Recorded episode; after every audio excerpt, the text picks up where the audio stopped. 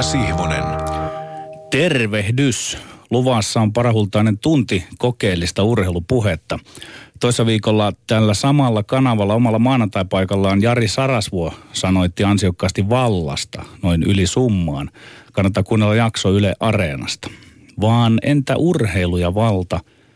Pakotta tulee mieleeni, että olympiakomitean puheenjohtajalla Risto Niemisellä on valtaa yli suomalaisen urheilun. Ja kierrokseni nousevat, kun ajattelen, että Jääkiekkoliiton puheenjohtajalla tässä ohjelmassammekin vierailella Kalervo Kummolalla on ollut valtaa ja on sitä yhä ja alati. Hän ohjailee seuraajaprosessiaankin.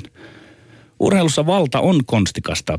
Yhdessä ääressä on kummolalainen lähes diktatuurinen valta. Sitten on sitä sellaista irvokasta valtapeliä, jossa pelaajat ja joskus jopa valmentajat sanovat, että tätä peliä pelataan kannattajille.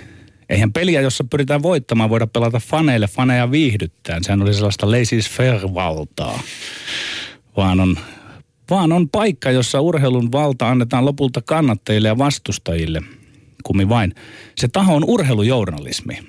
Esimerkiksi kokeellinen urheilupuhe radiossa tarkoittaa sitä, että valta annetaan lopulta kuulijoille. Kuule. Se tarkoittaa, että me muotoilemme täällä teesimme ja antiteesimme urheilusta. Emme me voi, emmekä halua enempää. Loppu jää teille, kuulijoille. Me petaamme ja te kuulijat iskette pelivälineen verkkoon, eli teette synteesin. Tällainen valta on moniäänistä. Syntyvä kanta muotoutuu nimodon kolmen aktiivisen toimijan liikkeestä, eikä sekään ole sitten lopullinen. Ja liikkeestä puheen ollen, meillä on täällä tänään muun muassa urheilun liikekielestä muun muassa tanssi- ja koreografi Tero Saarinen. Tero, urheilukeskiössä, kun sitä valtaakin mietitään, on kilpaileminen. Miten kilpailuhenkinen ihminen sinä olet? No joo, kiitos kutsusta.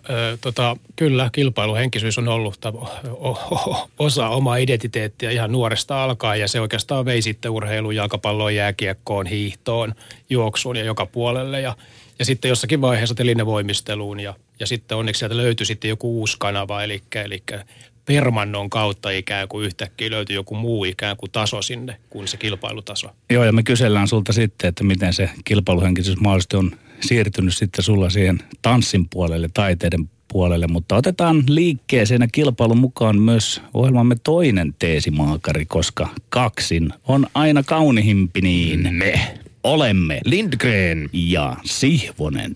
Tässä oli paljon mielenkiintoista, Petteri, tässä sun alkujuonnossa laissez-faire-vallasta tai myöskin esimerkiksi siitä, että miten Kalervo Kummola mahdollisesti, olisi kiinnostavaa kuulla vielä laajennetumminkin, että kuinka hän tarkalleen ohjailee seuraajaprosessiaan. Mielenkiintoinen näkemys. Haluaisin hetkeksi heittää pallon ihan kirjaimellisesti tuonne rapakon toiselle puolelle ja baseballin pariin. Major League Baseballissa kausi alkaa lähentyä loppuaan ja ehkä kenties meidänkin kuuntelijoiden parissa on jonkun verran sellaista väkeä, ei varmaan kauhean paljon, mutta jonkun verran sellaista väkeä, jotka seuraavat myöskin tätä Amerikan pesäpalloa, baseballia. Yhdysvalloissa New York Mets nimittäin selvitti tällä viikolla tiensä murskaavasti 4-0 voiton Chicago Cubsista World Series -loppuottelusarjaan, jossa Mets saa vastaansa joko Kansas City Royalsin tai Toronto Blue Jaysin. Täällä Suomessa tämä tieto ei tosiaan välttämättä kovin montaa urheilufania hetkauta, mutta rapakon takana tämä Metsin huikea menestys on iso juttu. Tämä joukkue on voittanut World Series-mestaruustittelin vain kahdesti ylipäänsä koko historiansa aikana, viimeksi vuonna 1986. Ja se on siis vuosikymmeniä oikeastaan tarponut ilman sen suurempaa menestystä ja usein New Yorkin toisen suurjoukkueen Yankeesin varjossa. Mutta tänä syksynä 2015 Mets on vihdoin loppuottelussa ensimmäistä kertaa 15 vuoteen ja Lindgren sanoo go Mets. En tiedä kumpi tässä studiossa on alisuorittaja tai altavastaaja, kenties ei kumpikaan, kenties totuus vaihtelee viikoittain, viikko kerrallaan. Mutta kellon käynnistäen Lindgren sanoo nyt myös go Sihvonen.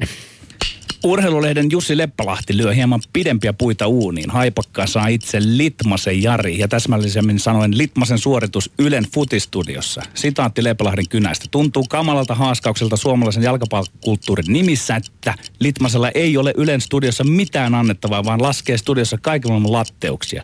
Ja tässä esimerkki taas sitaatti. Nyt kun Arsenal puolusti, Litmanen ja Pasanen laskivat viisaudessa, että Arsenalilla on Bayernin hyökkäystä vastaanottamassa aina 8 pelaajaa. Tarvitaanko siinä asiantuntijaa Leppälahti kyselee. Sen verran pitäisi pystyä luottamaan suomalaisen katsojaan, että he osaavat laskea 8. Se, että Arsenal pystyy pitämään 0, perustui kollektiivin erinomaiseen pallottomaan liikkumiseen. Esimerkkinä se, miten hyvin Arsenalin vasen puolustaja otti Bayernin laitahyökkäjän diagonaaliliikkeen ennakoiden pois. Miksei tätä näytetty videolla lyhyen matematiikan kurssin sijaan?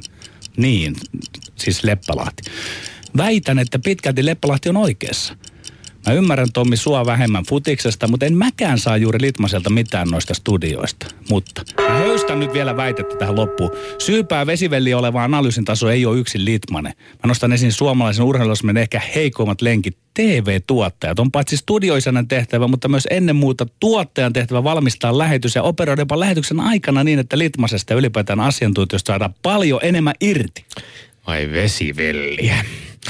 Niin paljon kuin mä Jussi Leppälahden ja urheilulehden futisjournalismia arvostankin, niin tämä koko juttu mun mielestä kertoo lähinnä pakonomaisesta tarpeesta jonkinlaiseen ikonoklasmiin, eli kuvain raastoon sekä kaiken lisäksi äärimmäisen klikkihakuseen otsikointiin. Jos yhteen studioesiintymiseen perustuva juttu on otsikoitu näin, surullinen totuus, Jari Litmasella ei ole mitään annettavaa Ylen studiossa, niin vaaditaan mielestäni aika vankkoja perusteluja. Leppälahti sanoo haaskaukseksi suomalaisen jalkapallokulttuurin nimissä, että Litmanen jakelee kaiken maailman latteuksia ja sysää siis selkeästi Litmasen vastuulle sen, ettei puhe pelistä ole Ylen studiossa riittävän analyyttistä. No oliko se sitä? Tässä kyseisessä studiokeskustelussa Leppälahden mukaan studiossa ei muun muassa puututtu millään lailla siihen, että, ja mä lainaan, Arsenal, jonka pelin arvoihin kuuluu pallonhallinta, on joutunut tekemään täyskäännöksen niihin arvoihin peilattuna Bayern Münchenin edessä. Ja toinen sitaatti, tästä ei puhuttu sanallakaan. Toistan, ei sanallakaan. Olen pahoillani Jussi Leppälahti ja Petteri Sihvonen, mutta tämä ei yksinkertaisesti pidä paikkaansa. Mä lainaan Jari Litmasen kommenttia ottelun jälkeen.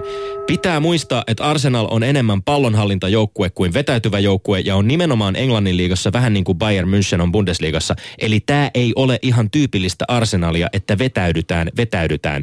Mihin Tapio Suominen vastasi vielä kysymällä sekä Litmaselta että Petri Pasaselta, että miten iso muutos on joukkueelle vaihtaa täysin omaa pelitapaa. Identiteettiään yksittäistä vastustajaa vastaan. No niin, Tommi. Mitä kummaa? Tämähän on valehtelua. Tommi, sä oot uppiniskainen nuori mies, kun sä et suostu kuuntelemaan, mitä mä väitän. Mä väitin tuossa nimenomaan, sanotaan, että Litmasen suoritus on ollut keskimäärin semmoinen niin kuin pikkusen vesivelliä. Se on fakta.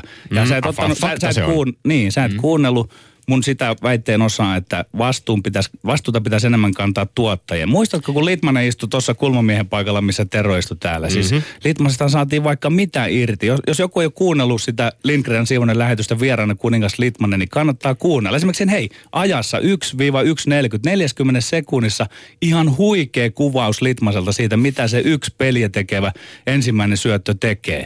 Niin ota nyt siihenkin kantaa, että onko tämä nyt ihan kunnossa tämä studioiden homma siellä, että siis onko ne tuottajat asiansa päin. Mä muistan, kun me istuttiin Jani Kortin kanssa, tuottajamme kanssa, ja hän hoiti sen homman, että me saadaan Litmasesta kaikki mahdollinen irti, ja me nyt ohjaa tätä sivuun tästä sensaatiohakuisesta klikkijournalismista, jota urheilulehti harrasti, ja jossa lähdetään mätkimään oikein isolla vasaralla tätä suurta idolia, jota, että tavallaan mä ymmärrän sen, että jos urheilulehti tai Jussi Leppälahti haluaa tähän kuvainraastoon ryhtyä, ja Jari Litmanen on. Ei se ole mitään kuvainraastoa, ei ole. Jos sanothan, että hänellä ei ole mitään annettavaa Ylen jalkapallostudiossa, niin totta kai se on ihan selkeästi nimenomaan Jari Litmasen henkilöön kohdistuvaa kritiikkiä. Ei tässä hänen kritiikissään toisin kuin sinulla puututtu mihinkään tuottajien rooliin. Voisit toki puuttua esimerkiksi siihen, että mitä se studioisäntä tekee siellä, millä tavalla Tapio Suominen on johtanut. Onko hän suoriutunut tehtävästään hyvin, jos keskustelu ei ole ollut riittävän analyyttistä ja taktista. Mä väitän myöskin, että Jussi Leppälahti toivoo ehkä tietyn tyyppistä taktista keskustelua, hyvin syvällistä perusteellista nimenomaan taktiikkaan keskittyvää keskustelua. Ja sitä ei saada Litmaselta. Sitä ei välttämättä saada suurelle yleisölle kohdistetuissa lähetyksissä ylipäänsä, koska se ei ole välttämättä se, mitä toivotaan edes tai haetaan. Ei, se ei pidä paikkaansa. Mutta suuri yleisö ei olisi valmis oppimaan jalkapallosta. Hei, kuuntele nyt siis Urheilulehden artikkelissa esitetyt Leppälahden arviot tästä studiokeskustelusta sisältävä, kuuntelitko mitä mä sanon, niin sisältää virheellistä tietoa. Eihän tämä kuulu journalismiin. Siis se, jos virheellisten väittämien perusteella sanotaan, että millään tavalla ei sanallakaan puututtu siihen, että Arsenal on hylännyt kokonaan pelityylin, kun sitä ruodittiin aivan selvillä sanoilla. Tommi, pointti ei nyt ole ihan just tässä siinä sanasta sana, mitä Litmanen on sanonut tai ei ole sanonut, vaan ylipäätään mä otin esiin sen, että noissa studioissa ei saada vieraista kaikkea mahdollista irtiä. Ja tätä sä et vieläkään kuunnella kommentoida. Minun mielestäni pointti on nyt se, että sori vaan, Jussi Leppälahti oli aika negatiivinen peliasento. Oli ihan oikein otettu peliasento. Tero Pitkämäen julkisuuskuva otti melkoista lommoa viime viikonloppuna, kun Kaleva julkaisi toimittaja Juha Vainion ansiokkaan artikkelin Pitkämäen käyttämästä ja mainostamasta saksalaisfirman kehittämästä verisuoniterapialaitteesta. Laitteesta, jota verkostomarkkinoinnin avulla kaupitellaan yli 3 000 eurolla ja joka Kalevan haastattelemien asiantuntijoiden mukaan on täydellinen lumevekotin, siis suoraan sanottuna huijausta. Aalto-yliopiston fysiikan professori Tapio Ala-Nissilä toteaa Kalevalle näin. Laitteen väitetyt hyödyt ovat täyttä huijausta, koska niistä ei ole oikeaa tieteellistä näyttöä, ja jatkaa. Ihmisen solukalvon ympärillä oleva sähkökenttä on noin 8 miljoonaa kertaa suurempi kuin Beemerin tuottama kenttä. Signaalilla on sama vaikutus ihmiseen kuin rekan tuulilasiin törmäävän hyttysen vaikutus ajonopeuteen. Mä väitän, että on kestämätöntä, että Pitkämäen kaltaista sähköinsinööriksi lukenutta huippu-urheilijaa ei tämän artikkelin esittämä tiedemaailman täystyrmäyskään saa katkomaan suhteitaan kyseisen laitteen valmistajaa, vaan yksinkertaisesti hän toteaa jutun lopussa toimittajalle, että kyllä mun imago kestää tämän mainonnan, olen todennut, että laitteesta on hyötyä, niin kyllä mä mielelläni lähden sitä mainostamaan. Mitä ihmettä, Tero Pitkämäki, mitä seuraavaksi? Gallialaista taikajuomaako? Lennonjohdolle tiedoksi, mulle riittää 30 sekuntia. Sulle riittää lyhyt tähän. Yhä enemmän sinä, Höntsä Tommi, nostat esiin ulkourheilullisia seikkoja. Yhä enemmän siitä ulkourheilullisuudesta on muodostumassa sulle tappiollinen sanantapa. Sä käytät ilmaisua Tero Pitkämäestä ja hänen kohdalta, että julkisuuskuva. Saatko uskotuksi, mikä on Tero Pitkämäen oikeasti oleva todenvastaava julkisuuskuva? Mä kokeneempana urheiluveljenä kerron sen sulle nyt. Se julkisuuskuva on kuule se, että Pitkämäki tanteeraa siellä juoksuradan päällä, pyörittelee keihästä kädessä, hakee sitä pihkaista, otetaan sitä keihän narusta, lähtee kiihtyvä juoksu, lähestyy ristiaskeli, heittoviiva, kiskasee siitä pönkältä keihän taivaalle, kaatuu, välttää yliastumisen ja keppi lentää 8-5. Nyt mä pääsen väitteeseeni. Kaikki muu on epäoleellista. No sehän tuli ytimekkäästi. Siis, eli mä väitän, että tämä on aika vanhentunut ajatus siitä, että urheilijat voi vaan tehdä siellä oman homman siellä kentällä. Se ajatus tai, ei vanhene koskaan, mikä urheilija kentällä tai ladulla.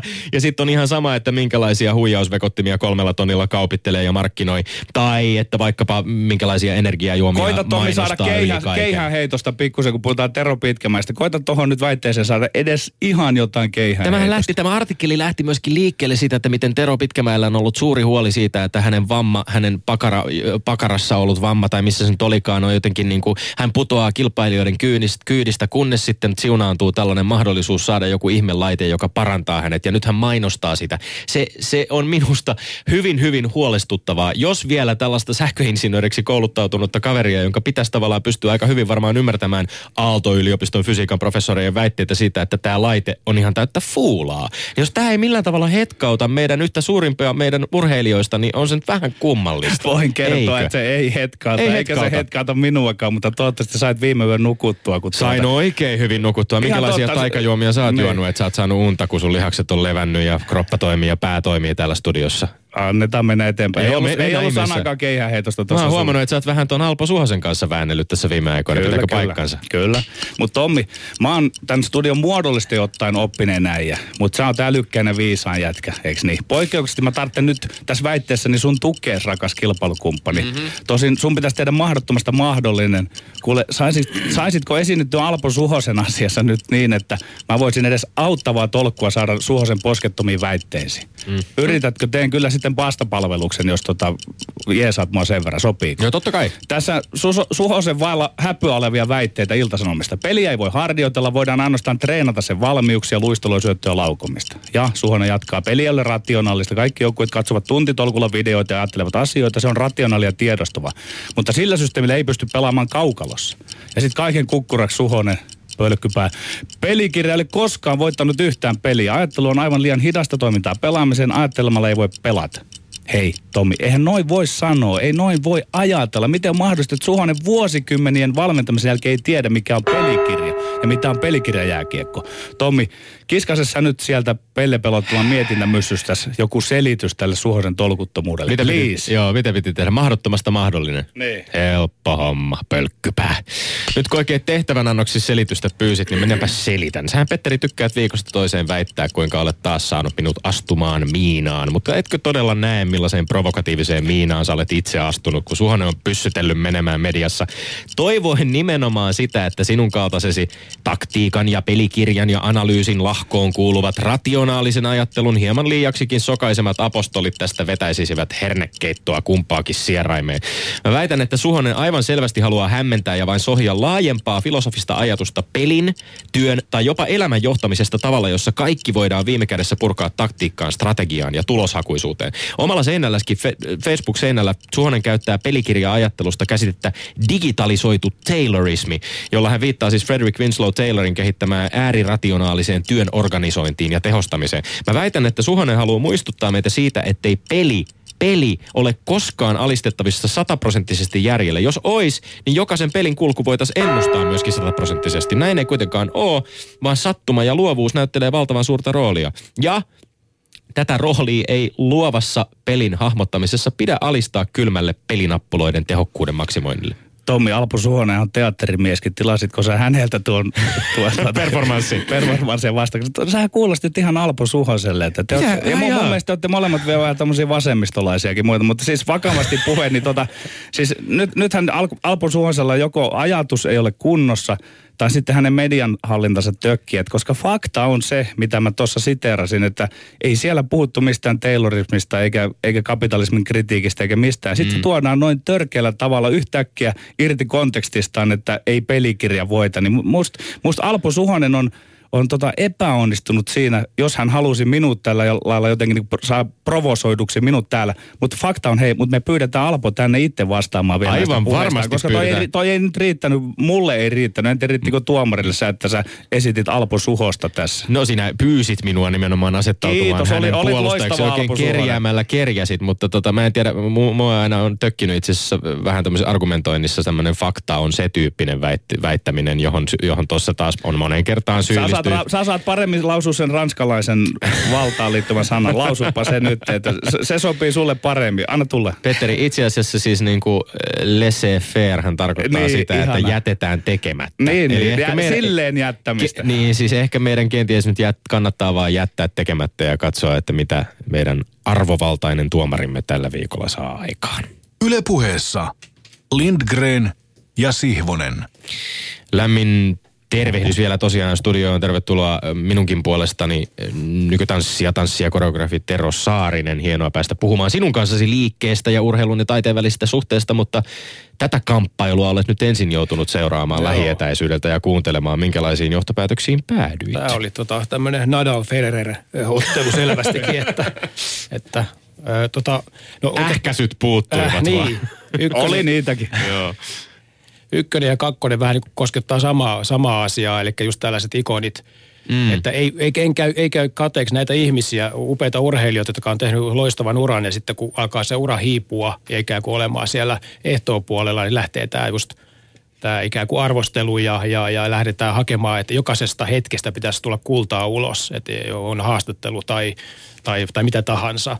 Mutta että ensimmäinen Litmanen, tämä kuvainraasto, niin kyllä mä käännyin sen Tommin puolelle, että tosin on kyllä samaa mieltä myös, että tuottajilla on vastuu siinä tilanteessa ja on ihmisiä, jotka ohjailee sitä keskustelua ja vie sitä ja auttaa myös, että hirveän usein se jää niihin latteuksiin.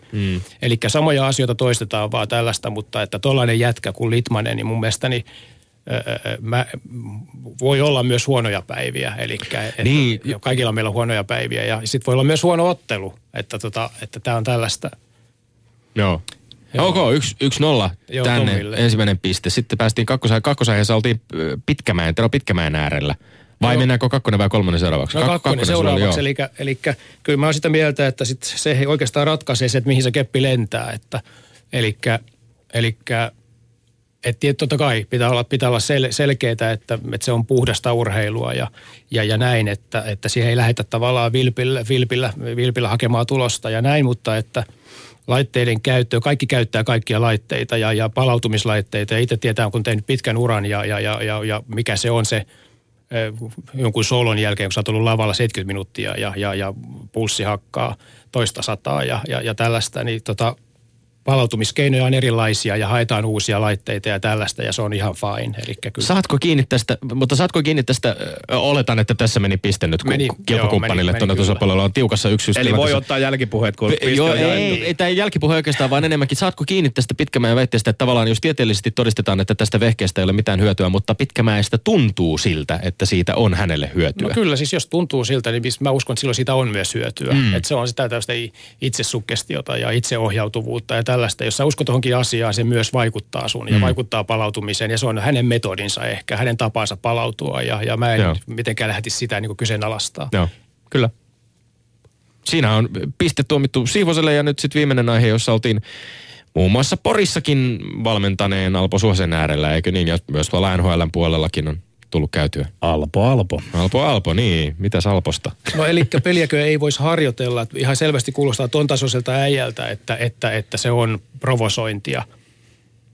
Elikkä mä luulen, että kun Alpo on ollut siellä teatteripuolella ja ottanut lainalaisuuksia sieltä, että siinä on jotain tosi hienoa itse asiassa, että uskaltaa sanoa jotakin tällaista. Eli provosoi, että se ei voi pitää paikkaansa. Eli kaikkihan tähtää siihen, että meillä on se turvaverkko, harjoittelu, mielikuvaharjoittelu. Se menee myös taiteen puolella. Ja sitten tulee yhtäkkiä se hetki, eli kun mennään yhdessä pelaamaan tai yhdessä näyttämölle ja alkaa tapahtua ihmeellisiä asioita. Ja kaikki perustuu siihen, että me ollaan tehty hyvin se ennakkotyö. Ja sitten tavallaan alkaa toimia joku muu taso.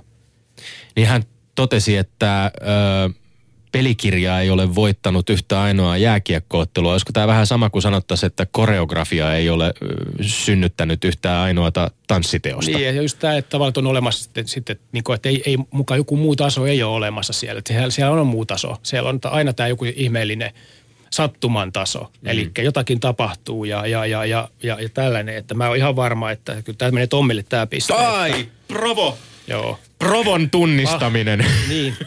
Ja Tommi, sinulta hieno nousu. Se oli 5-1, että sä oot tommonen Forspeli Lindgren. Tässä on käynyt Hartwall Areenan ihme jälleen kerran. 5-1 ollaan noustu 6-5, mutta peli ei pääty toisin kuin tuolla tässä kivenheiton päässä Pasilassa päättyi silloin aikanaan. Eikä yleisö ei vaikene niin kuin se vaikeni silloin siellä Hartwall Areenassa, kun Suomi alkoi saada löylyä. Että täällä ääntä ja puhetta tulee piisaamaan. Ei missään nimessä, mutta täytyy sanoa johtoasema tuntuu aika mukavalta.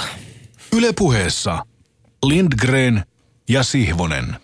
No niin, Tero Saarinen, mennään tanssiin ja sinun asioihin. Olet tanssija ja koreografi, mutta myös entinen lätkäjunnu. Käydään tässä ensi alkuun vähän läpi sitä, että miksi ihmeessä ja missä oloissa sä lopetit jääkiekon ja itse asiassa myös futiksen pelaamisen?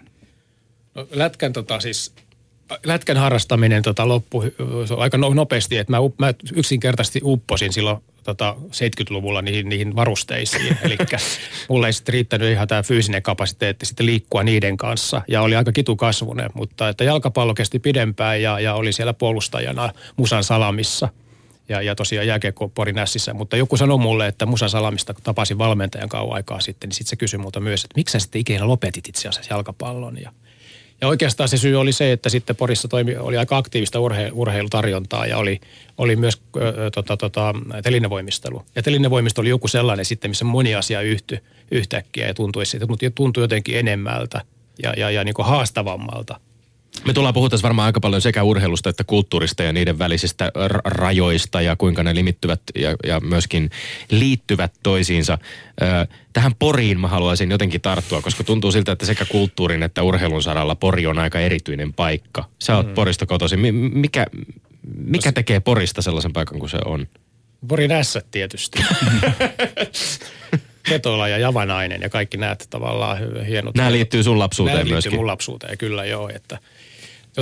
Siis Pori on urheiluhullu kaupunki ja se on ollut jo silloin 70-luvulla, että jotenkin se semmoinen urheilukärpäinen oli alussa alkaen siinä olemisessa ja isän ja veljen kanssa harrastettiin kaikkea mahdollista. Yksi laji kun loppui, niin seuraava alettiin harrastaa ja monta harrastettiin päällekkäin ja että jotenkin haettiin sellaista sitä fyysistä suoritusta ja sitä hyvää oloa sitten sen tavallaan fysiikan kautta. Isä oli aika lailla henkeä ja veren urheiluihmisiä ilmeisesti. Joo, oli todellakin, oli aika fanaattinen ja juoksi pitkiä lenkkejä ja pelattiin jalkapalloa ja kaikki näitä lauantai-illan tai lauantai-alkuillan Englannin liiga, se koko ääni, maisema, mielen maisema ja sitten saunaa lämpiämässä ja seuraavana päivänä ei koulua, niin se oli tavallaan ihan siis ykköstä, että koko tämä.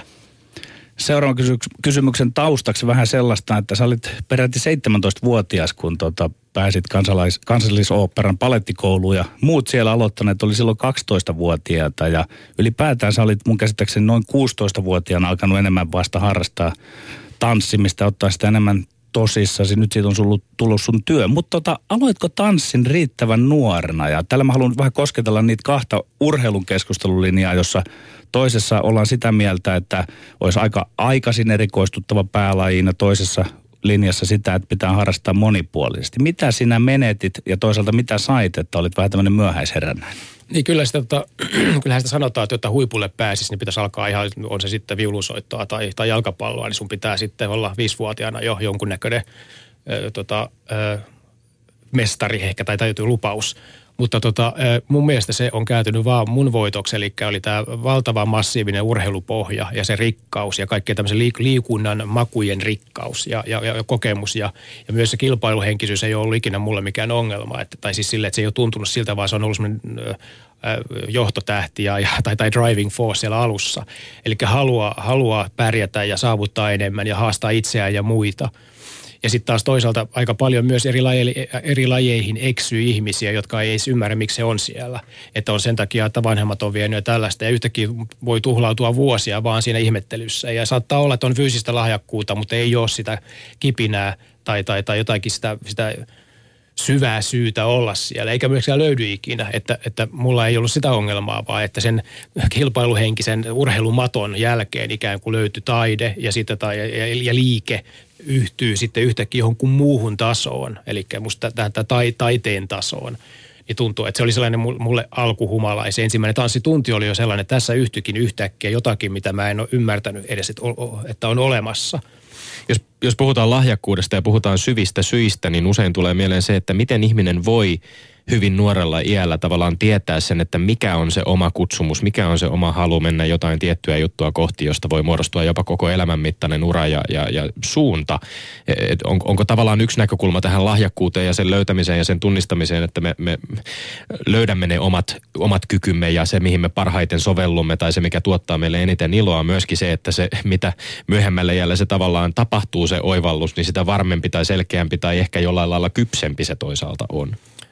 Kyllä joo, ja tietysti tuohon liittyy myös se mun mielestä se niin kuin vanhempien pakkomielle, että musta vanhempien pitää olla aika kypsiä ja jollakin tavalla myös niin kuin aloitekykyisiä ja tarjota semmoinen joku se paletin rikkaus, siis tavallaan ei baletin, vaan paletin kovalapeilla. Eli mitä kaikkea sä voit, että mun mielestä mä haluan aina tässä korostaa, että se oli mun isä, joka vei mut siis tanssitunnille kaiken sen urheilun jälkeen ja mä olin kattonut mun isän selkää, juossut sen perässä ja ajattelin, että jumalauta jätkä, mä näytän sulle joku päivä vielä ja se päivä tuli, että kun mä juoksin se 10 kilometriä nopeampaa ja pidemmälle ja paremmin ja tällaista, mutta että sitten se yhtäkkiä kanavoituu ja löytyy sellainen joku muu ikään kuin laji ja yhtäkkiä tanssi.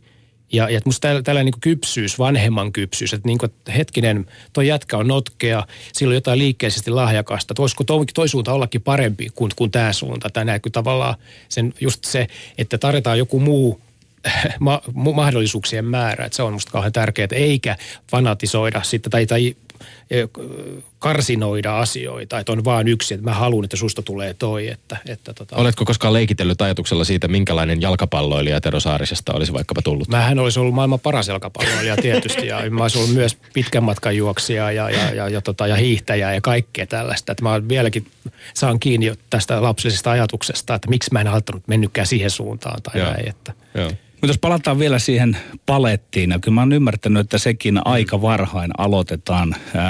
Voisiko ajatella näin, että voiko sinua verrata jalkapalloilijan, joka olisi aloittanut tavallaan vähän liian myöhään, mutta että sitten on siinä omalla alallaan löytänyt, jos mä nyt vertaan jalkapalloa, jonka tunnen paremmin kuin tanssi, niin siinähän voi erilaisilla ominaisuuksilla ryhtyä, vaikka semmoiseksi romuluiseksi Sami Hyypiäksi, joka kompensoi jollain puolustamisella.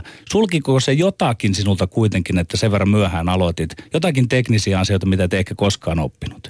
No kyllä ilman muuta, että sitten aika nopeasti siinä vaiheessa, kun mä olin 12-vuotiaiden kanssa ja sitten kun ihan ne kuvat oli joku Parisnikov tai Nurejev tai tällainen niin jalostuneet ja joku sen venäläisen myllyn läpikäyneet niin tähdet, niin tajus, että hetkinen, musta ei tulekaan. Miten reagoit siinä sitten? No siis joka tapauksessa mun opettaja Aaku Ahjolina sanoi, että mulla oli porinmurre ja kiroilu oli tavallaan mun kielet sillä palettitunnilla. Että se oli, siis mä tauin päätä seinää siellä, koska mä en voinut kestää sitä ajatusta, että, niin kuin, että mä oon näin huono. Että tavallaan se oli tietysti yläpäälle kovaa ja aika nopeasti sitten tuli, että oli, totta kai kehitys oli kovaa ja mä tein tosi paljon töitä ja treenasin mielettömiä määriä päivässä sitten, jotta mä saisin kiinni ihmisiä ja näitä nuorempia ihmisiä. Ja sitten tietysti täällä asuu joku lahjakkuus kaiken sen muun urheilun ja tämän kautta varmasti ja musta joku taju, että tämä on oikea ala ja ammatti ja tässä on jotain resonointia ja mä haluan tätä itseäni tanssivaa miestä itsessäni jalostaa. Että varmasti joku opettajat huomasi sen ja antoi sitten tavallaan vihreitä valoa aina, koska karsinat oli joka vuosi. Eli pääsenkö jatkoon. Mutta kyllä silloinkin vielä oli ne roolit, mitä siis tämä palettigenre tarjosi, niin oli aika semmoisia rajallisia. Että aika nopeasti mulle tuli se ymmärrys, että mä en voi olla ikinä prinssi, että mulla ei ole niitä jäseniä, joita pitää olla nyt näiden normien mukaan tämän roolin esittäjällä. Eli tämmöinen tyyppikastaus, eli tommoset tyypit tekee tota. Ja sitten ne roolit, mitkä jäi, oli musta rajallisia.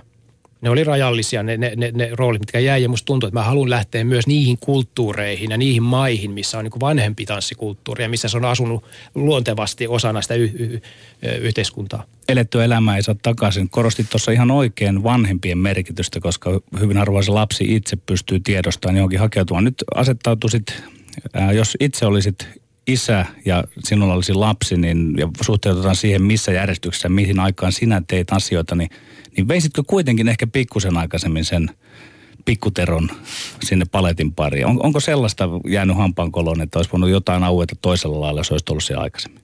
No ei kyllä ole. Että mun mielestäni se on ollut tosi hieno se asia, että meillä on siis oikeasti fanaattista urheilua, siis harvinaisen fanaattista urheiluharrastusta. Meillä loppui se yksi laji tai käytiin päivittäin lenkeillä, oltiin jalkapallossa, mentiin jääkiekkoon ja sitten vielä rakennettiin pingispöytä kellariin ja mentiin pingistä pelaamaan. Et se oli tavallaan niin rikas se koko se lapsuuden urheilumaisema, että mun mielestäni se on tärkeää, että sä tarjot vaihtoehtoja ja etkä pakota ja tavallaan näe väärin, eli sekoita sitä asiaa, että minun mielestäni, minun lapsistani pitää tulla, tai koska minä olin hyvä, niin hänenkin pitää olla hyvä, ja kaikki näet tällaiset asiat, vaan se, että sä ohjaat, ja just tämä tällainen niin kuin oikean paikan, oikean alan löytäminen tai just niitä vaihtoehtojen tarjoaminen, se on se ykkösasia. Tästä me ollaan puhuttu täälläkin studiossa paljon itse asiassa vanhempien suhteesta harrastaviin nuoriin, urheileviin nuoriin lapsiin.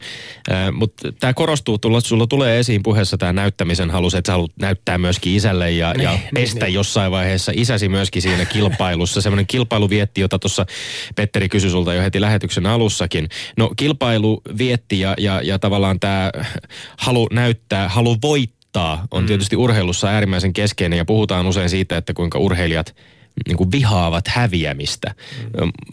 Sä oot kuitenkin taiteilija. Mitä taiteilija vihaa? Tai millä tavalla taiteilija suhtautuu siihen sitten semmoiseen, mitkä on ne pettymykset tai mitä vastaan siinä kilpailet taiteilijana? No kyllä se oikeastaan, mä kilpailen itseni kanssa ja sitten tavallaan se niiden omien asettamieni päämääriiden kanssa ja sitten ihan se esiintymistilanne tai se, mikä kuin mulle se pelitilanne, niin se, että mä en voi sietää sitä, että mä en ole silloin niin kuin täysillä olisi mukana siinä tai myös, että keho ei olisi 100-prosenttisessa kunnossa. Tai se, että sitten jos on rajoitteita tai jotenkin, että miten mä pystyn ne niin kuin ikään kuin kompensoimaan sen oman rajallisuuden. Ja tietysti myös tähän vaiheeseen liittyy ikääntyminen, eli esiintyjyys tuntuu, että olisi vielä paljon annettavaa siinä tilanteessa ja se resonoi se tilanne yleisön kanssa, mutta sitten, että keho huutaa 50 ikävuotta, niin tavallaan sitten tulee tämä, että mikä sitten on, mikä se on sitten, nimittäin tälläkin alalla se, että on esiintynyt 50-vuotiaaksi, niin ei ole kyllä kauhean itsestäänselvyys. Ja myös, että se on pitänyt 35 vuotta treenannut päivittäin, niin tavallaan se tavallaan satsauksen määrä suhteessa sitten siihen tulevaisuuteen. Ja se, että tämä on musta se se mielenkiintoinen pointti ja paikka ja piste tällä hetkellä. Onko ollut helppo samaistua vaikkapa Teemu Selänteen uran loppuvuosiin ja hänen lopettamispäätökseen? Todellakin on. Että kyllä sitä tippalinssissä katsoo tavallaan sitä erotaistelua sitten, että... Joo, jouduit hyppäämään sitten tavallaan, tai jouduit, mutta jossain vaiheessa kuitenkin viime vuonna sulla vietettiin 50-vuotisjuhlia ja oot nyt siirtynyt sitten enimmäkseen näyttämältä sinne koreografin puolelle. Onko koreografi tavallaan vähän niin kuin valmentaja sitten totta kai tanssin puolella? Se oikeastaan, se iso palkinto tulee siitä, että sä näet, että sieltä tulee niin kuin, kova uusi sukupolvi ja seuraavat sukupolvet ja se, että sä pystyt oikeasti antamaan niitä välineitä ja jakamaan välineitä ja omaa tietotaitoa ja semmoinen mentorointi.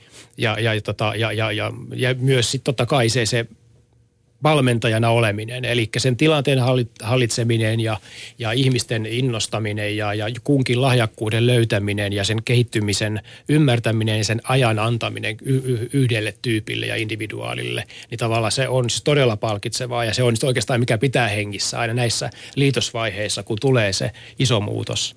Tero Saarinen sen verran mua jäi pistelemään tuossa valmentajuuteen liittyen tuo Alpo Suhosen homma, että miten ajattelet, voiko esitystä harjoitella? No, tuo varmaan pitää. Siis todellakin pitää harjoitella ja paljon harjoitella, mutta mä luulen, että jos mä oon ymmärtänyt, mitä siellä Alpo Suhosen päässä liikkuu, niin hän nimenomaan provosoi.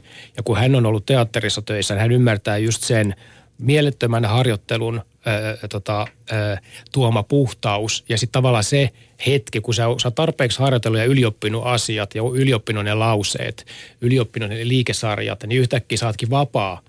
Sä oot vapaa ja sitten tapahtuu ihmeitä. Ja sitten tapahtuu niitä hetkiä, jotka tuo sen yleisön katsomaan sinne. Eli on improvisaation ja toisaalta on tiedostamattomienkin valintojen ja toimintojen aika. Kyllä.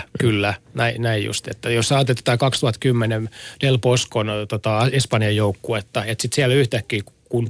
jalkapallon MM-kisoissa. Niin. Joo.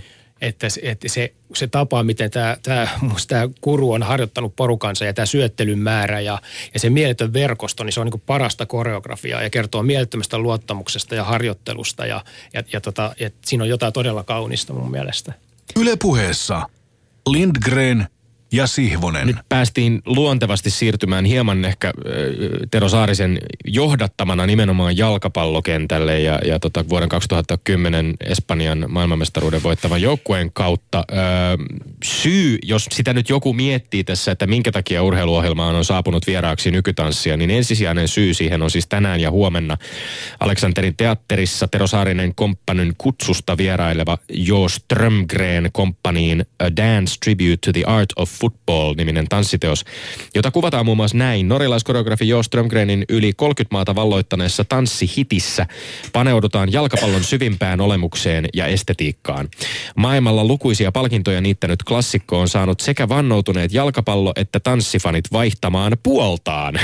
Raaan fyysisyyden ja absurdin huumorin sävyttämä näkökulma nykyihmisen pakkomielteisiin. Ja brittilehti The Timesia siteeraten vielä, teos on julkean ylenpalttinen ylistys tanssia ja jalkapalloa yhdistävälle fyysiselle elämänilolle.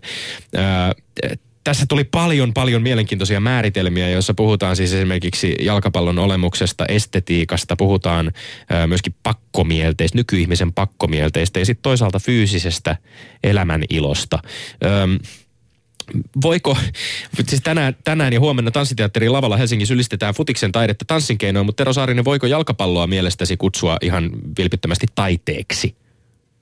No joo, siis vähän verraten, tai siis mitä mä äsken sanoin tästä vaikka Del Boscon joukkueesta, niin parhaimmillaan mulle se ei jota mitään taiteelta pois, että näitä tämmöisiä attribuutteja käytetään myös niin kuin urheilusta. Ja koska mun mielestä ne rakennusaineet välillä on ihan samanlaisia. Harjoitellaan, opitaan kuuntelemaan toisia, aistitaan 360-asteinen sellainen niin kuin, attentiveness ja alertness ja hereillä oleminen, jolloin tapahtuu jotain semmoisia asioita, mitä ei ole sitten harjoiteltu. Mikä tarkoittaa, että siellä musta kosketetaan just niitä sellaisia kummallisia sanomattomia, selittämättömiä hetkiä ja jollakin yhtäkkiä enemmän. Ja sitten kun tulee se maali vielä, niin tavallaan sehän on niin kuin käsittämätöntä. Et mun mielestä se koskettaa sellaisia emootioita ja on sellainen elämys, osaamisen elämys ja joku tämmöinen psykofyysinen elämys, joka lähentelee myös, siis urheilu lähentelee myös mulle niitä paikkoja ja palkintoja, mitä mä saan myös erittäin hyvästä tanssiesityksestä. Mutta mä haluaisin vaan sanoa vaan tästä teoksesta, että Jo Strømgren, että tämä teos on kiertänyt maailmaa jo lähes just 20 vuotta, ja se ei ole vielä ollut Suomessa. Että mä koin vaan, että tämä on meidän kompanin tuotantoa, eli mä halusin tuoda sen tänne, jotta myös aletaan niin kuin näkemään sitä tanssin mahdollisuutta myös laajemmin, ja löydetään uusia yleisöjä. Ja koska se tanssi maistuu niin helposti sisupastillilta, että se tuntuu jo heti yhdenmakuiselta totuudelta, ja se ei sitä ole. Oletteko varautuneet siihen, että jalkapallojoukkueiden kaulaliinoihin somistautuneet hieman pienessä keskikaljahuppelissa olevat tyypit tulevat sinne chanttaamaan teidän yleisöön? Joo, hyppimään ja huutamaan ja buuaamaan. Ja niin, no voi hyvä, että se olisi, että meillä on se yleisökeskustelu ja tällainen, että olisi hauskaa, että sinne jää yleisöä sitten ja puhutaan asiasta ja keskustellaan ja mitä se herätti sitten tämä teos, että se onnistuu mun mielestäni koskettamaan just niin kuin luit tuossa. Mutta tässä on joku semmoinen missio kuitenkin, että halutaan murtaa näitä raja-aitoja. Ilman muuta. Kyllä tanssi koskettaa kaikkia. Mm. Raja-aitojen murtamista tulee mieleen semmoinen. Minkälainen, Tero Saarinen, sinun katseesi on, kun pysytään siinä jalkapallossa, kun katsot jalkapalloa? Mihin sä kiinnität huomiota? Yksittäisten pelaajien liike- ja pelikieleen silloin, kun katsot ikään kuin tanssijan näkökulmasta, niinkö? Entäs koreografiina? Miten sä hahmotat yhteisen joukkuepelin ulottuvuuksia? Hyvä kysymys. Tavallaan se, mä jojottelen sitten sen kokevan kehon ja ulkopuolisen observeeraavan silmän kanssa koko ajan. Eli kun minussa elää koko ajan se tunteva keho ja sitten se ohjaava silmä. Ja kyllä mä huomaan, että se kokonaisuus, miten toi rakentuu, miten toi lukee ennakkoon just sitä toista ihmistä ja lähettää sen syötön, vaikka se ei oikeasti voi nähdä sitä. Että tavallaan se, miten se rakentuu se peli ja miten se rakennetaan ja se verkostot. Musta se on tavallaan parhaimmillaan niin hienoa koreografiaa. Että se on se oikeastaan, mistä mä saan sen isoimman tyydytyksen. Sitten tietysti on joidenkin ihmisten musta tavallaan sellainen ja yksilöiden oma se suoritus ja se kapasiteetti ja pelisilmä ja se lukeminen, kaiken lukeminen. Ja sellainen, että siellä yhtäkkiä on selvästi, siellä on kapteeni oikeasti, vaikka se on joukkue, se joka johtaa sitä. Tai joku herrasmiesmäisyys, joku Messin herrasmiesmäisyys, että ei tämmöinen eleganssi ja sellainen, että ei koko ajan filmata eikä tehdä kaikesta numeroa, vaan pelataan, ollaan niin kuin se missio on selvä. Että ei ole tavallaan se muu hulapalo siinä ympärillä. Onko oikein väittää, että tällaisilla pelaajilla usein ehkä välittyy myöskin se jotenkin se nimenomaan se pelin ilo kaikkein selvimmin, tai se rakkaus siihen lajiin, että silloin sitä haluaa tavallaan myöskin vaalia ja sen haluaa pitää puhtaana. Kyllä, jos musta näet on just ne ihmiset, kun menee se palo silmissä, joka on, musta siellä sä näet sen, miksi toi ihminen on tuolla, ja se itse myös tietää sen. Mm. Jos sä katsot jotain Lionel Messin huikeimpia suorituksia, maaleja tai vaikkapa Diego Maradonaa, josta on myöskin tämmöinen mahtava video muun muassa sosiaalisessa mediassa pyörinyt, jossa hän Napolin aikoina ennen peliä verryttelee ja ottaa ihan selkeästi semmoisia tanssiliikkeitä siinä. Niin onko tämä edelleen, haluaisin jotenkin kiinnittää siihen tai tarttua siihen sun katsovaan silmään, että katsotko sitä tavallaan myöskin semmoisena tanssina tai liikkeenä, joka sisältää myös aika paljon semmoisia tanssiin liittyviä elementtejä? No siis jalkapallo on myös musta niin kuin rytmin ymmärtämistä. Ja mä oon sitä mieltä, että jokaiselle jalkapalloille tanssin harrastus, kun löytyisi se oikea tapa, niin olisi niin kuin erittäin hyödyllistä, koska se kehittää rytmitajua ja tällaista. Ja sitä kautta tietysti koko sitä sen hetken rytmin ymmärtämistä ja pelisilmää ja kaikkea tällaista. Ja kun mä oon nähnyt näitä jotain tyyppejä, jotka irrottelee siellä, tulee heti sellainen, että se on niin intuitiivinen selkeästi, semmoinen primitiivinen ja tällainen niin kuin alkutila, että mun mielestä me voitaisiin hyötyä aika paljon toisistamme vielä. Rytmitaju. Onko siinä nimenomaan sitten jonkun tietyn tyyppinen tanssi, joka voisi olla? Tässä oli itse asiassa meillä Twitterin puolella hashtagillä LS-puhe. Tervetuloa vaan keskustelemaan tästäkin ohjelmasta, mutta Twitterin puolella Hannu muistutti tuossa aikaisemmin päivällä, että urheilulehdessäkin kirjoitettiin alkuvuodesta, että futiksella olisi paljon opittavaa tanssista, mikä yhtyy ihan täysin siihen, mitä itsekin sanot. Mutta onko siinä jotain muita elementtejä kuin juuri nämä, mitä sä mainitsit? No, mutta rytmitaju itsessään, rytmiajattelu, sehän on musikaalisuutta ja se on suhdetta maahan, siihen pelikenttään ja se on sun oman rakenteen ymmärtämistä ja kaikkea, että se on jo niin iso asia. Että eikö tavallaan se rytmin palotteleminen pikkuosatekijöihin on jo päivien työ ja tavallaan näiden niin kuin asioiden ympärille harjoitteiden rakentaminen on jo iso asia ja tuossa pelkästään olisi musta jo sellainen sarka ja mahdollisuus ja yhtälö ja kättely. Jari Litmanen puhui myöskin siitä koko elämän kestävästä suhteesta palloon. Niin, joo, mä puhun elämän kestävästä suhteesta maahan, eli se rooting ja tämmöinen niin kuin juurrutus. Oli puhetta kilpailusta, kilpailemisesta, kun sä voitit, Tero Saarinen, todella merkittävän tanssikilpailun Pariisissa, oliko 1988, niin mä kysyn, että olitko sä sen kilpailun paras? Ja ennen kuin vastaat, niin mä haluan tavallaan tällä kysymyksellä problematisoida sitä, että mitenkä taiteessa, sehän on katsojan silmässä, että kuka teistä oli paras. Ja taas urheilua on pikkusen helpompi seurata, että pistääkö se Messi sen pallon reppuun vai ei. Miten tämä sanotaan niin kuin arvostelu ja se silmä, mikä näyttää, että onko tämä suoritus hyvä tai huono, miten se suhtautuu taide versus urheilu? Tämä on taas sellainen kysymys, että me voitaisiin puhua sitä koko päivän, että se on niin laaja ja monipolvinen, mutta että musta kilpailu parhaimmillaan kehittää se ihmisen kykyjä. Eli se vasta asettaa sulle jonkun päämäärän, ajallisen päämäärän, jonka sen raamien sisällä sä pystyt kehittymään paljon enemmän kuin semmoisen niin kuin väljen raamin kanssa. Ja totta kai mä olin omasta mielestäni paras siellä, ehdottomasti. Pitää sanoa tuossa vielä se, että kun menin sinne, niin siellä oli siis, se oli modernin tanssin kilpailu Pariisissa, ja se oli siis 40 maasta ihmisiä, ja se oli siis isoja joukkoja venäläisiä hierojiineen ja kaiken maailman laittajineen ja hoitajineen ja tällaista. Mä olin yksin siellä kilpailemassa, ja mä voitin sen kilpailun. Mutta että sitten samaan aikaan silloin, kun mä... Ei ollut mitään verisuoniterapialaitteita. Ei ollut mukana. Mitään laitteita, Joo. Ei ollut. Että hyvä, kun ehdin sisäänkirjoittautua ja löysin oikean paikan siellä, kun en puhunut mitään kieltä. Mutta että silloin, kyllä mä muistan ajatelleeni, että siellä oli helvetin hyviä joraajia ja oli myös hirveä, koko nykytanssista oli kyse ja moderni tanssi, niin se siellä oli eri totuuksia, että sit ajattelin ihan samaa silloin jo, että miten minua voi verrata esimerkiksi tohon tyyppiin. Mutta kuitenkin itsellä oli semmoinen niin tappajaventaliteetti, että mä haluun näyttää kaikille, että tämmöinen primitiivi tarve. Joka varmasti yhdistää sekä urheilua että taidetta monellakin tasolla, mutta kyllähän toisaalta sitten taas on myös monia lajeja urheilun puolella, jossa paremmuutta myöskin mitataan tuomareiden silmien kautta. Se tapahtuu siis arvostelulajeja, jos puhutaan mäkihypystä osittain, puhutaan taitoluistelusta, puhutaan jäätanssista. Susanna Rahkamo on ollut meidän vieraana, puhunut myöskin siitä, että mikä merkitys sitten taas taiteellisella ilmaisulla vaikkapa jäätanssissa on. Onko taitoluistelu tai jäätanssi sellainen, mitä olet itse tarkemmin seurannut? Kollegasi Jorma Uotinen on esimerkiksi ollut hyvin vahvasti mukana Rahkamo-Kokko-parin menestystäkin tuomassa aikana. Kyllä, ja mä muistan Petteri ja Susanna oli treenaamassa samoilla tunneilla silloin aikoina. Et musta siinä oli jotain tosi hienoa. Että siinä on taas tämä tämmöinen niinku rakkautta yli rajojen. Eli tavallaan mennään yhtäkkiä toisesta totuuksesta toiseen totuuteen ja otetaan hyviä asioita sieltä ja jalostetaan omaa osaamistaan ja omaa esiintymistä ja tällaista. Tätä haluaisi myös, että enemmän olisi.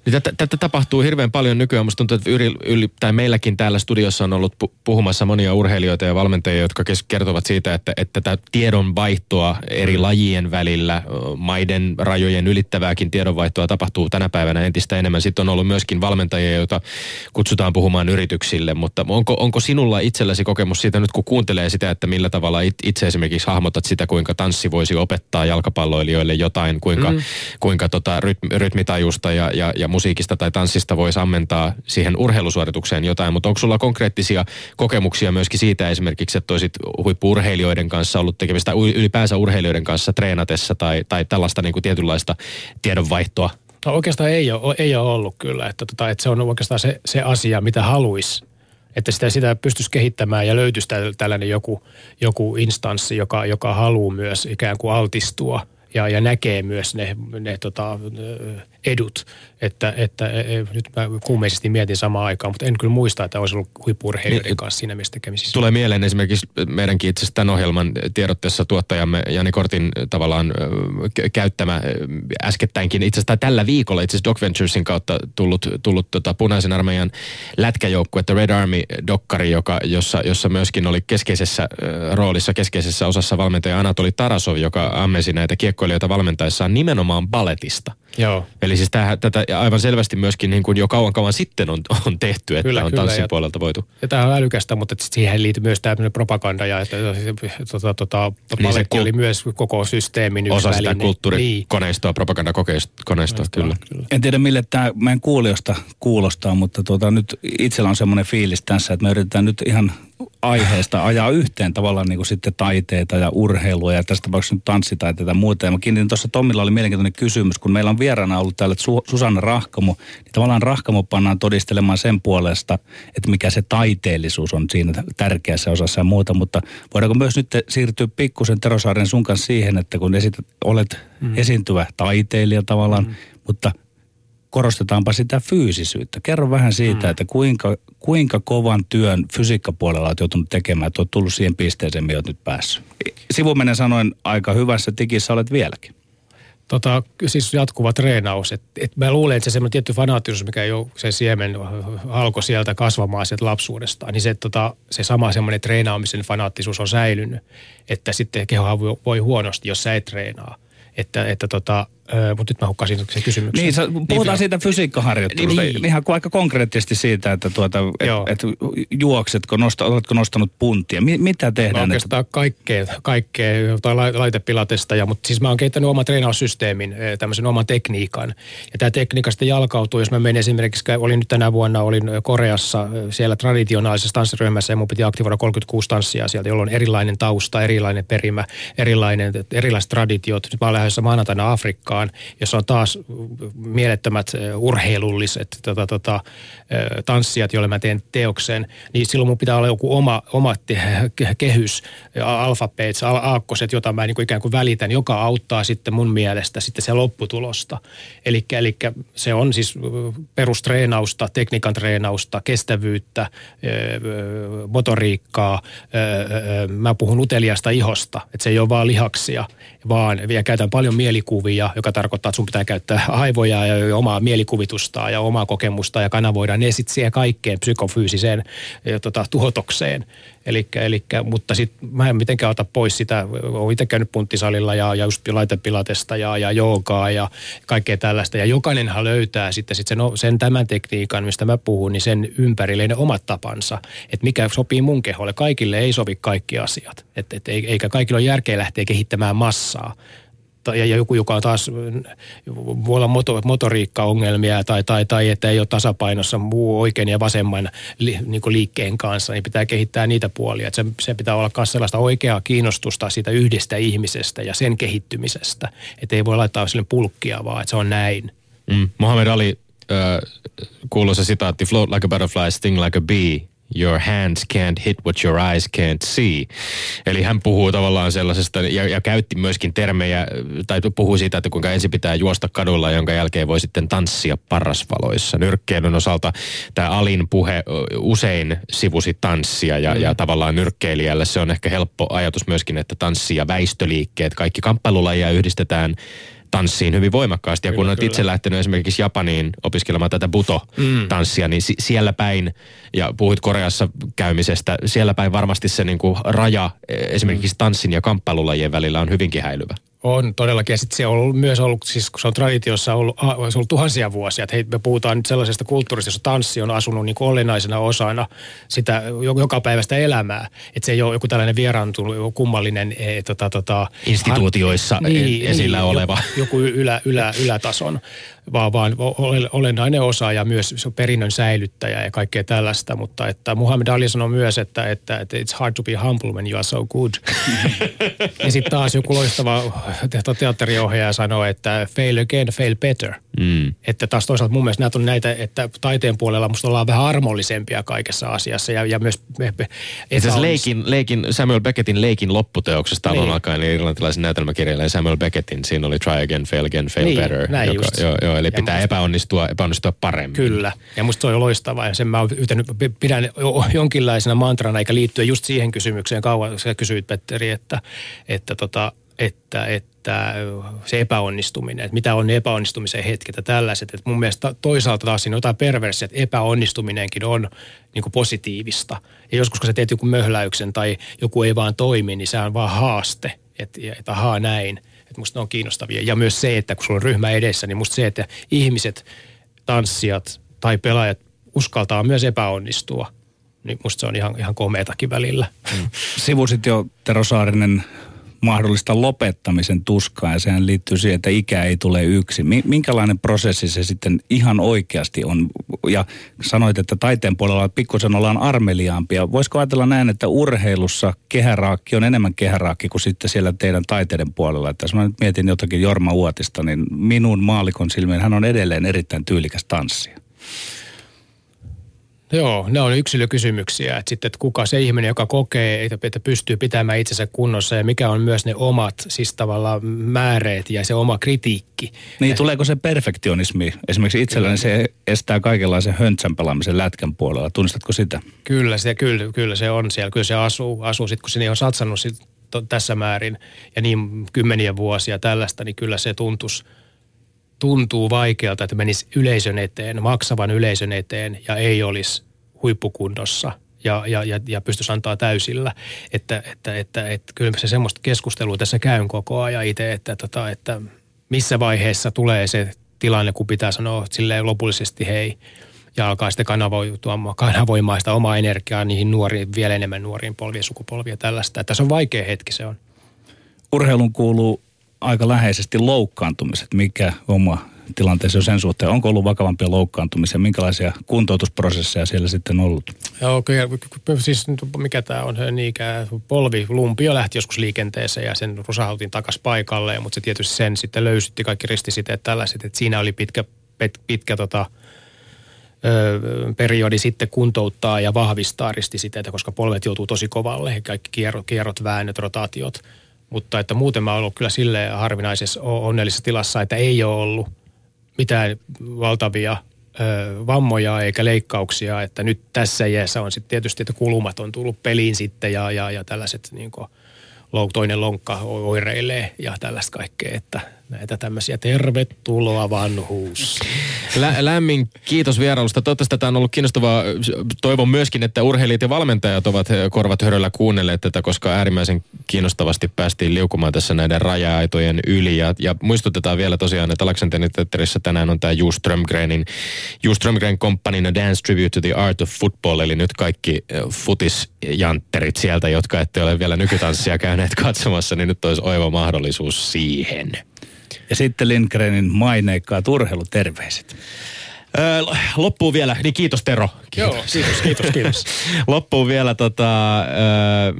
kävi viime viikonloppuna muutaman kokkolaistaustaisen kaverin kanssa katsomassa Honka KPV 2:n nousukamppailua, eli siellä Espoo yritti käynnistää nousua takaisin kohti Veikkausliigaa, mutta vastassa oli Kokkolan Palloveikot, joka vei tällä kertaa pidemmän korren. Oli hienoa nähdä myöskin, että paikalla oli tullut monia kokkolalaisia, jotka pääsivät juhlimaan, joten onnitteluterveiset lähtevät tällä viikolla Kokkolan Palloveikoille.